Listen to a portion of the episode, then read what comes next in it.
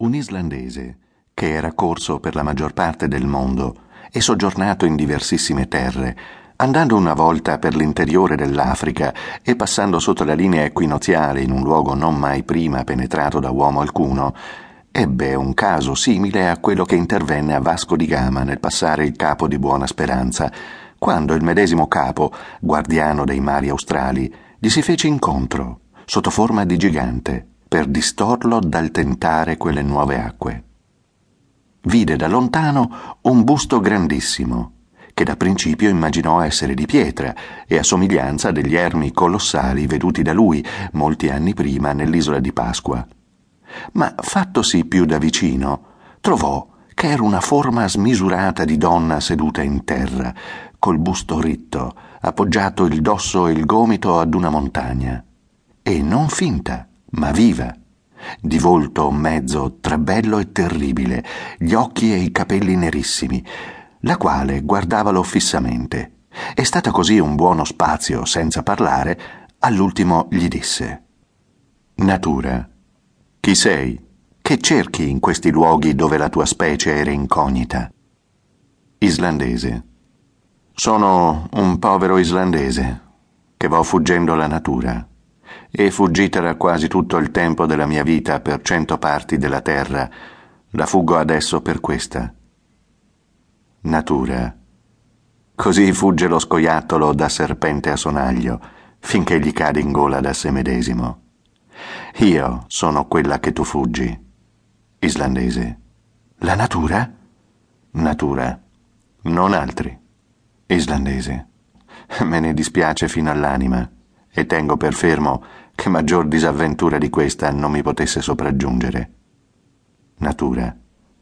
Ben potevi pensare che io frequentassi specialmente queste parti, dove non ignori che si dimostra più che altrove la mia potenza. Ma che era che ti muoveva a fuggirmi? Islandese. Tu devi sapere che io fino nella prima gioventù, a poche esperienze, fui persuaso e chiaro della vanità della vita e della stoltezza degli uomini, i quali, combattendo continuamente gli uni con gli altri per l'acquisto di piaceri che non dilettano e di beni che non giovano, sopportando e cagionandosi scambievolmente infinite sollecitudini e infiniti mali che affannano e nocciono in effetto, tanto più si allontanano dalla felicità quanto più la cercano. Per queste considerazioni, deposto ogni altro desiderio, deliberai, non dando molestia a chi che sia, non procurando in modo alcuno di avanzare il mio stato, non contendendo con altri per nessuno bene del mondo, vivere una vita oscura e tranquilla.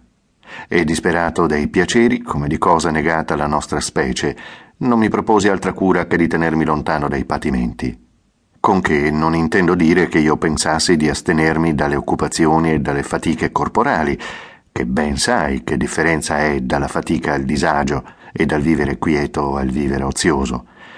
E già nel primo mettere in opera questa risoluzione conobbi per prova come gli è vano a pensare, se tu vivi tra gli uomini, di potere, non offendendo alcuno, fuggire che gli altri non ti offendano e cedendo sempre spontaneamente e contentandosi del menomo in ogni cosa, ottenere che ti sia lasciato un qualsivoglia luogo e che questo menomo non ti sia contrastato. Ma dalla molestia degli uomini mi liberai facilmente, separandomi dalla loro società e riducendomi in solitudine, cosa che nell'isola mia nativa si può recare ad effetto senza difficoltà.